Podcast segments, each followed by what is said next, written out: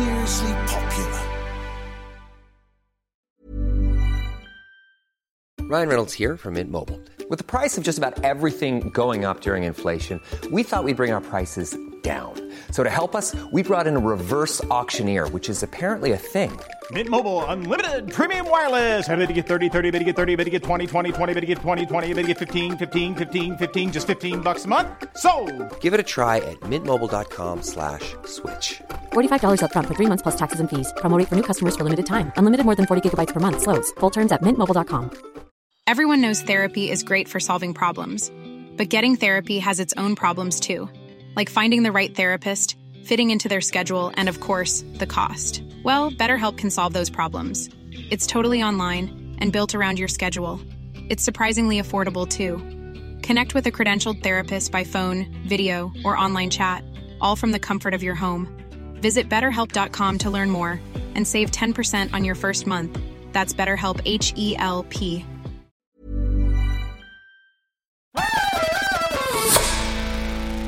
Hello and welcome to It's All Kicking Off. This is your weekend preview show, and this is also your final show before Christmas. Chris is back with us. Chris has been in Lapland with his family, come back wearing a beautiful red and white Christmas jumper. I haven't quite joined in the theme of the day.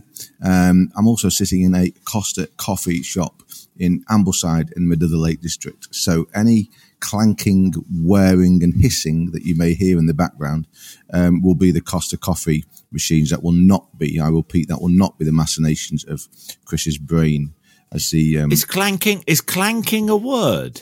clanking is a word, Chris. Yeah, clanking is 100 percent a word. Yeah, yeah. You feel free to have a look in your online dictionary when No, we're, when we're I'll through with Google this. that, yeah, Anyway, after, yeah. welcome all. Welcome all. I'm glad to be um, with you again, Chris.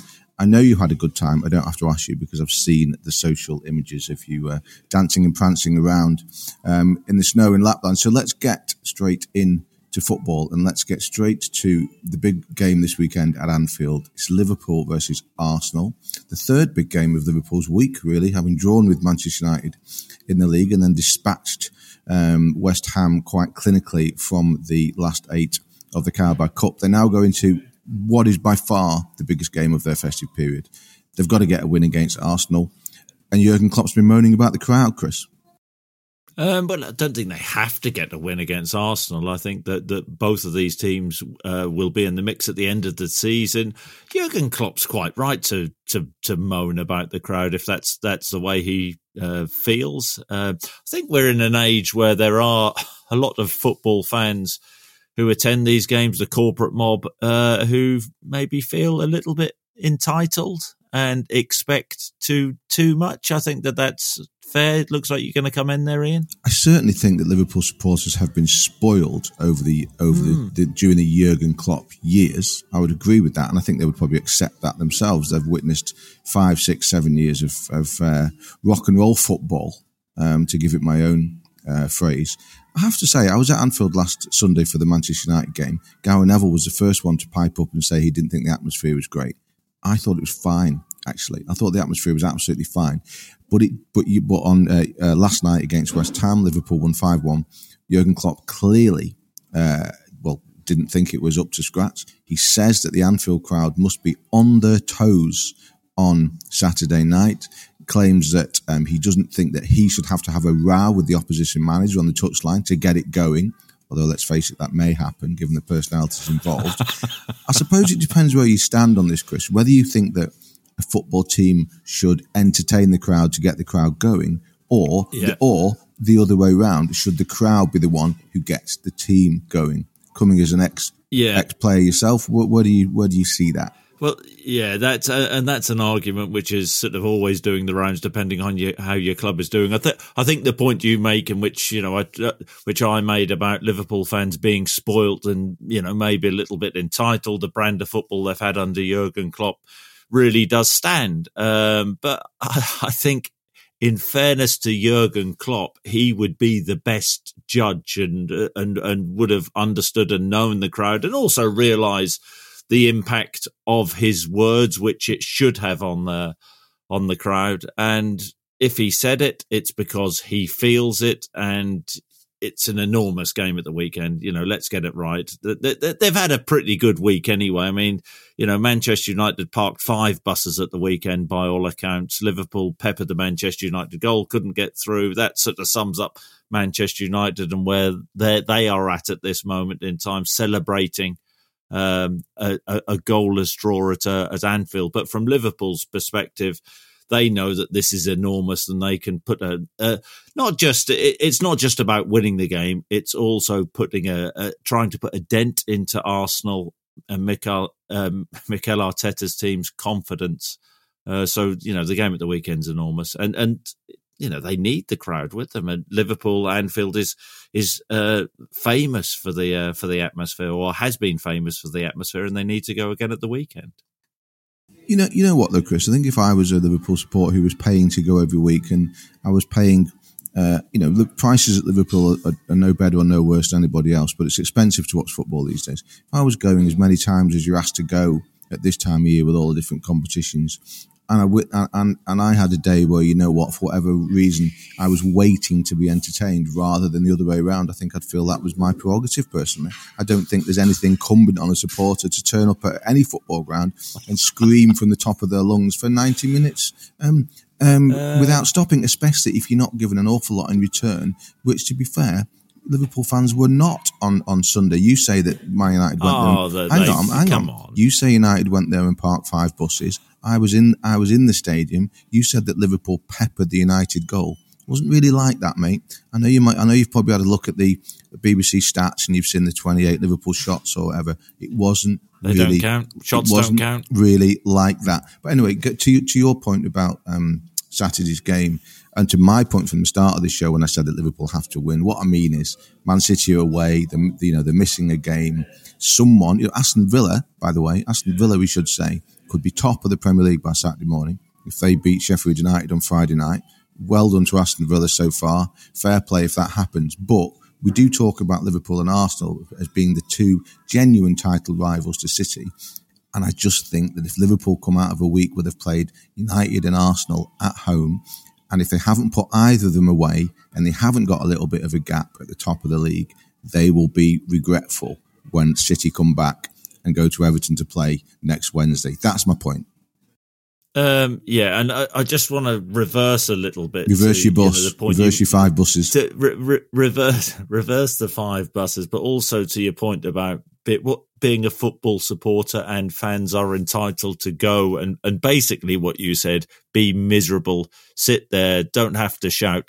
What I mean, what is the point? And th- and this was Jurgen Klopp's point. What is the point in going? if you're just going to sit there and you're not going to back your team and you're going to be miserable. Liverpool have done more than fine this season, haven't they? So the whole point is if you don't understand the role of, of, of a football fan at this moment in time, Jurgen Klopp is, saying that the, the team actually need the fans to drive them on in this huge week. There's nothing wrong with saying that. And if you want to be a, a miserable old northerner and you don't want to go and watch uh, your team and you want to sit there and you want to be silent, you do that. That is your prerogative, but that is not the role of a football. The number supporter. of the number of times that you reference the fact that I'm from the north it begins it begins to dis- disturb me a little bit. You know, I let it slide about twice on every episode that we do, but I don't know where. I mean, given that you're from Nottingham yourself, you're not exactly not exactly a southerner yourself, mate. You're verging on a northerner yourself, so let's just have some decorum. The thing is, let's every, have some decorum in the house. Every no. time I say miserable, I have to finish it with northerner. Well, I mean, you play. Hang on, you played for you played for a, you played for played for Black, played for Blackburn, played for Blackburn. You yeah, played but, played for Celtic. I mean, come on. Let's be fair. I'm not. I'm not put. I'm not putting every person from the from the north in that category. Just, me. just you. The north is a beautiful place, as you know. it is. Um, well, look quickly um, before we move on to um, to Nottingham. Actually, Nottingham Forest against Bournemouth. Arsenal our producer Henry, as we know, is, a, is an Arsenal supporter, but and he's brought it to our attention quite rightly that it's almost four. We're coming up to the four-year anniversary of Mikel Arteta's um, time at Arsenal, and we spend a lot of time on this podcast talking about Arteta, and often it's not for the right reasons because often it's about his behaviour on the touchline, some of the things he says, but maybe just for the next couple of minutes, we really should celebrate the job that he has done at Arsenal in those four years. He has taken them from nowhere to the top reaches of the Premier League back into the Premier League. That squad that he inherited from Unai Emery, which was which was still suffering from the weakness of the back end of the Wenger years, you know, had people like Mesut Ozil in it, um, Aubameyang was in it, uh, Lacazette was in it, um, and that those are those are only three. I'm talking about players who who were there on big money, big reputations, not performing, and Arteta's got them all out and stamped his own personality all over that football team, hasn't he? And we should congratulate him and give him credit for that. Uh, yes, uh, you know, absolutely, and you know, I think last season how how how cl- how close they ran Manchester City was you know testament to him and going in he had to change a culture and an environment I think he's talked about that a lot and he has done that I think that uh, I think the other week you were talking about the need for a uh, a, a proper number nine a goal scoring number nine an all round number nine I think that that's that that's fair but all the same, he's done pretty fine with the, with the team which he's got this season, and they are they're definitely doing it in a in a different way this season. Where I think that I don't know whether flamboyant is the right word, but they were they were a better watch last season. I think that they were maybe maybe played a uh, a, a, a, higher risk brand of football last season. I think he's a little bit more pragmatic, and I think you'll see that in the the, the amount of goals that they have scored. I haven't scored this season, but they they've been steely at the back, and that's the difference in Arsenal this season, and that may be the difference why they get over the line this season. Uh, but also the, the the drop away with with Manchester City, but the fact that he is adaptable as a manager, and we have we have seen that I think is a you know is a great testament to Mikel Arteta. Uh, to be fair, you were one of the first people who made me or turned my attention towards the different way that Arsenal are playing this season. Um, I probably hadn't seen enough of them playing live. I think you had, or maybe I just wasn't paying proper attention. But I am now certainly paying paying attention to the numbers, to the defensive solidity that you talk about. The influence of Declan Rice on that is clearly um, clearly huge. But equally, the, Arsenal are a team that reek that reek of very very good uh, excellent coaching. That is what that is what that, that team smells of. And maybe you know we do criticise uh, him a little bit for his behaviour on the touchline, as I've said. But maybe you know his justification for that would be it probably unifies that team. It probably unifies that stadium. If we go back to what we talked about in terms of atmosphere, because the Emirates is not exactly yeah, it wasn't the library that they used to call Highbury, but it could be quiet. We've both said that the Emirates absolutely jumps now in a way that it hasn't in years previously. So he's got something going there, Arteta, and um, they are they are a treat to watch, front and back. I must admit, I'm going to their game. I think it's on the 28th at home to West Ham. I'm looking looking forward to that, um, and I think it'll be a cracking game on sat- on Saturday night. Hold that thought. We'll be back right after this. Wow! Nice. Yeah. What you're hearing are the sounds of people everywhere putting on Bombas socks, underwear, and t-shirts made from absurdly soft materials that feel like plush clouds. Yeah, that plush. And the best part? For every item you purchase, Bombas donates another to someone facing homelessness. Bombas. Big comfort for everyone. Go to bombas.com slash ACAST and use code ACAST for 20% off your first purchase. That's bombas.com slash ACAST. Code ACAST. Hey there, it's Michelle Norris. I'm host of a podcast called Your Mama's Kitchen. When I travel, I'm usually looking for a way to find a taste of home when I'm not at home. And one of the things I love to do when I am at home is entertain. And Airbnb allows me to do that. When I was in California recently, I rented a house that had a great kitchen. And when we were sitting around the table, we we're all thinking, we're in someone else's house. Someone could be in all of our homes as well. If you have a home, but you're not always at home, you have an Airbnb. Your home might be worth more than you think.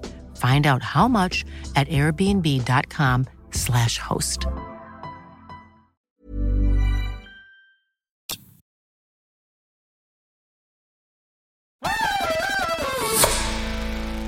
Now, moving on to uh, the other end of, of the table, the bottom kind of reaches of the table, Nottingham Forest have finally sacked um, their manager. We say finally you and I have talked about it before. We've got agitated about it before because we knew it, we knew it was coming. There were too many noises, um, the wrong kinds of noises coming out of that football club. Um, Steve Cooper has gone. Um, he has been replaced already by the former Wolves and Tottenham manager Nuno Nuno Espirito Santo.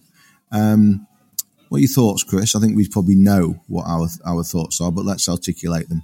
If I was a Norwich, uh, sorry, a, a Nottingham Forest supporter, which I was when I was younger, um, and right now at this moment in time, when I heard about the appointment, and I may be wrong because every manager deserves a chance, I was so underwhelmed. Underwhelmed is is is the right word. By the choice of Nuno. Yeah, but by the by the choice of Nuno going in and, and taking over from uh, Steve Cooper.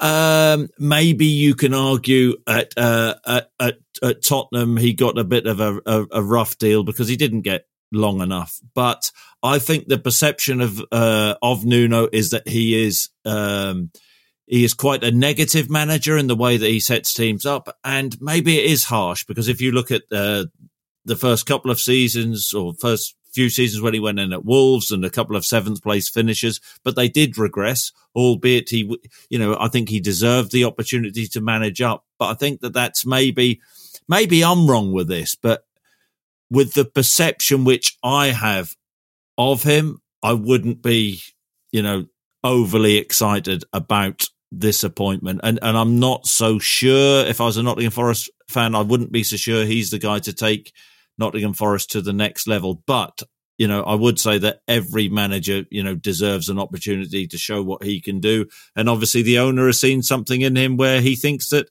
he is the guy to take them to the next level. But I'm, I'm skeptical. Let's say, let me say a couple of things here. The first thing I want to say is that this could turn out to be a very, very good week for Luton, Sheffield United, and Burnley. Because if this goes wrong for Forest, then that will mean that a three way, well, how can you have a three way tussle for three relegation, relegation places? But that's what it is at the moment. Now that Bournemouth have improved, a three way tussle for the three relegation places could turn into a four way tussle because this could drag Forest in the wrong direction. Let's see. Second I, I don't. I, I don't. Ian. I, I, don't. I don't think that uh, you know he's going to be that bad.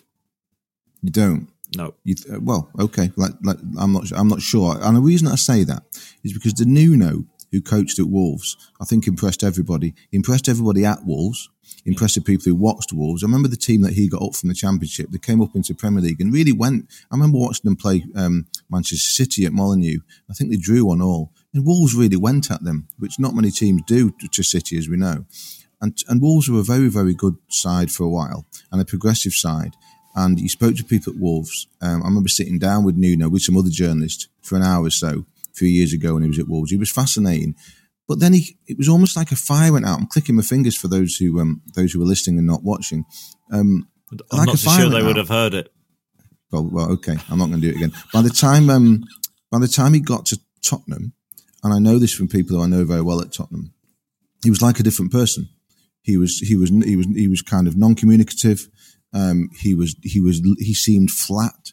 He had no energy, and it was almost as though he'd gone into Tottenham too soon after being sacked by Wolves, and as if maybe he hadn't had that time to recharge because they couldn't believe the character, not just the fact that, that he didn't win games. In fact, I think he wouldn't manage of the month in his first month, but then it went south pretty quickly and they sacked him. But one of the reasons that they did was because his demeanour was just wrong. He wasn't he wasn't inspiring everyone anyone, he wasn't lifting anyone, he wasn't giving anyone confidence. And people were, at Tottenham were baffled because that wasn't the guy who they'd kind of interviewed. It wasn't the guy they'd seen at Wolves. It wasn't the guy that, they, that they'd got good references about. It was he was almost like a shell of himself. Was the job now, too big I, for him then? Tottenham. Who there was that school of thought as well. That was discussed as well behind the scenes at Tottenham. But I think the, the, the conclusion that most people at Tottenham made on the back of that very short um, spell was that he'd just come into Tottenham when he hadn't properly re- recharged after after Wolves. That's what they hoped anyway, because he looked like a fella who'd fallen out of love with football. Um, he's subsequently been to Saudi and worked and worked in Saudi, and now he's come to Forest. So let's wait and see what type, what what version of Nuno Nottingham Forest get. But they really need the Wolves version because if they get the Tottenham version, then they will, then they probably will be relegated. And the other point I want to make is that he's already given a press conference, his first press conference having been unveiled as manager. First thing he says, the squad's too big. Yeah. Well, welcome to Nottingham Forest. Welcome, welcome, not, welcome to Nottingham Forest, Nuno. I mean, I'm sorry, mate, but that's not Steve Cooper's fault. That's the football club. That's the football club that you're going to have to uh, that you're going to have to work work in. Um, but that's so, the oldest. That's the oldest one in the book, that isn't it? I mean, there's always there's always something. I mean, what will be next? What would be not the fit what- enough. Exactly They're the golden fit enough. buzzer? They aren't fit Yeah, enough. they're not fit enough, and then it'll be all there's t- then it's about oh, they've been eating, they've been putting ketchup on the chips. Let's get ketchup out of the canteen, and then the next manager will come in next next time around in a few months. Say, oh, let's get ketchup back in the canteen. There's nothing wrong with ketchup. It only has kind of 0.2 percent sugar in it or something. Now, quickly, other things have happened while you've been away. Everything happens while you're away. Celtic lost. Um, Celtic lost. Rangers Rangers won a cup, um, and then Rangers won in the league. Rangers will be top of the Scottish Premiership if they win their game in hand. Um, I don't think we saw that coming, did we? Um, I think there's been a, a marked difference with the new Rangers manager, Philippe Clement, coming in with a good track record. Uh, has got his head down. He's a bit like the Belgian and Post- Ange Postecoglou, really, in that he's just focusing on what, what his team are doing and not talking about Celtic. It's about the next game, and he's off to a flyer. I don't. They had a, they had a brilliant result uh, in Europe against Real Betis to top their Europa League group. Uh, I still don't think Rangers are a brilliant football team, and I don't think they're out of the woods yet. And I don't think Philippe Clement uh, thinks that. Where they will be, uh, where, they will, I think, have a great deal of heart is a look across the city at a at a Celtic team at this moment in time who are who are disjointed and going through the motions. And I think Brendan Rodgers, um, you know, there's a fair argument to, to suggest that he's been going through the motions uh, this season. I also think the words which he used, um, I saw his interview after the Hearts game about um, players lacking passion uh, and desire. That's is that not his responsibility as manager to put out uh, a, you know a motivated team? I think it is, and I think he has to take a far uh, greater um, share of the blame and, and far greater responsibility than he has done. There's a lot of mud flying around at, at, at the board, and there's a certain um, support that, Celtic had uh, have not allowed into the stadium, and people can use those as, uh, as excuses. But the fact of the matter is, the team on the pitch this season uh, haven't performed uh, as well as they should have done. He's taken over a different situation because he, you know, he's, he, he's taken over a team. Ange Postecoglou's team, who were fast and furious. This season under Brendan Rodgers, it has been flat. That's the way it has been, and there there there are sort of excuses about not doing well in the Champions League. Um, you know, I've spoken about that before on here. Celtic weren't prepared for the Champions League, and they should have been prepared for the Champions League. Uh, out of well, Rangers have already won the first uh, trophy of the season, and Brendan, you know, he he he can live on his past record at Celtic, but only for so long.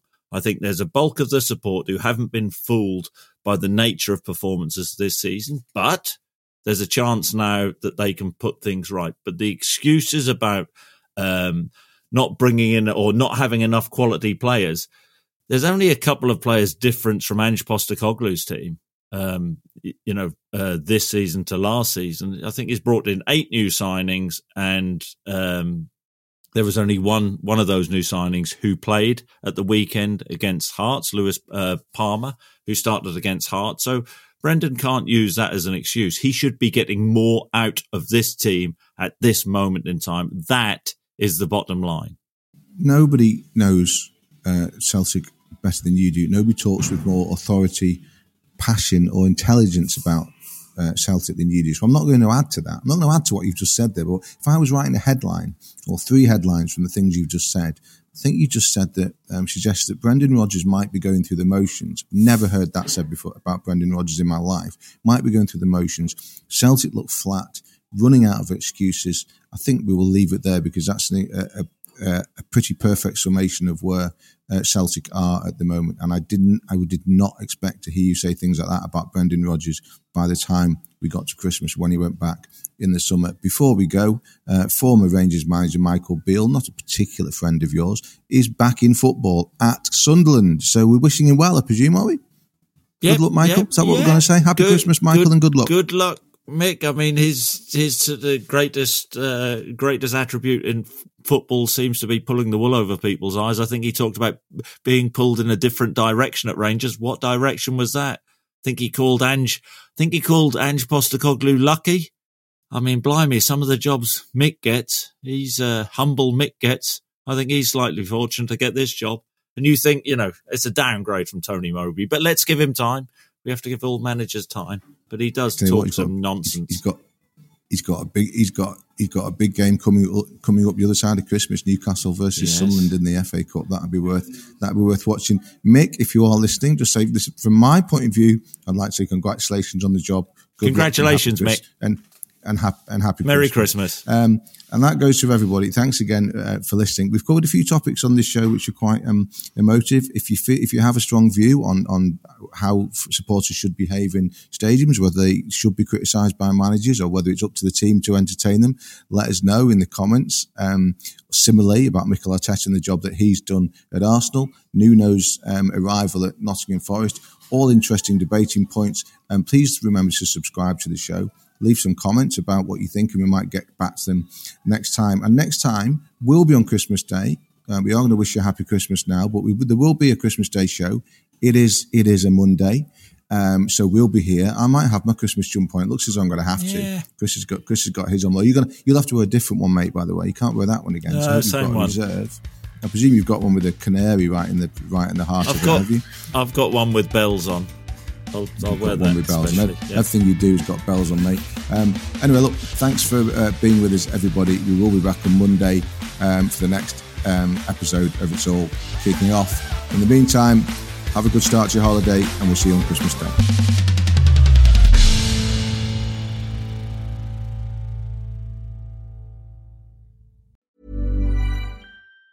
Planning for your next trip? Elevate your travel style with Quince. Quince has all the jet setting essentials you'll want for your next getaway, like European linen, premium luggage options, buttery soft Italian leather bags, and so much more. And it's all priced at 50 to 80% less than similar brands. Plus, Quince only works with factories that use safe and ethical manufacturing practices. Pack your bags with high-quality essentials you'll be wearing for vacations to come with Quince. Go to quince.com slash trip for free shipping and 365-day returns. Mom deserves the best, and there's no better place to shop for Mother's Day than Whole Foods Market. They're your destination for unbeatable savings, from premium gifts to show-stopping flowers and irresistible desserts. Start by saving 33% with Prime on all body care and candles. Then get a 15-stem bunch of tulips for just $9.99 each with Prime. Round out Mom's menu with festive rosé, irresistible berry chantilly cake, and more special treats. Come celebrate Mother's Day at Whole Foods Market.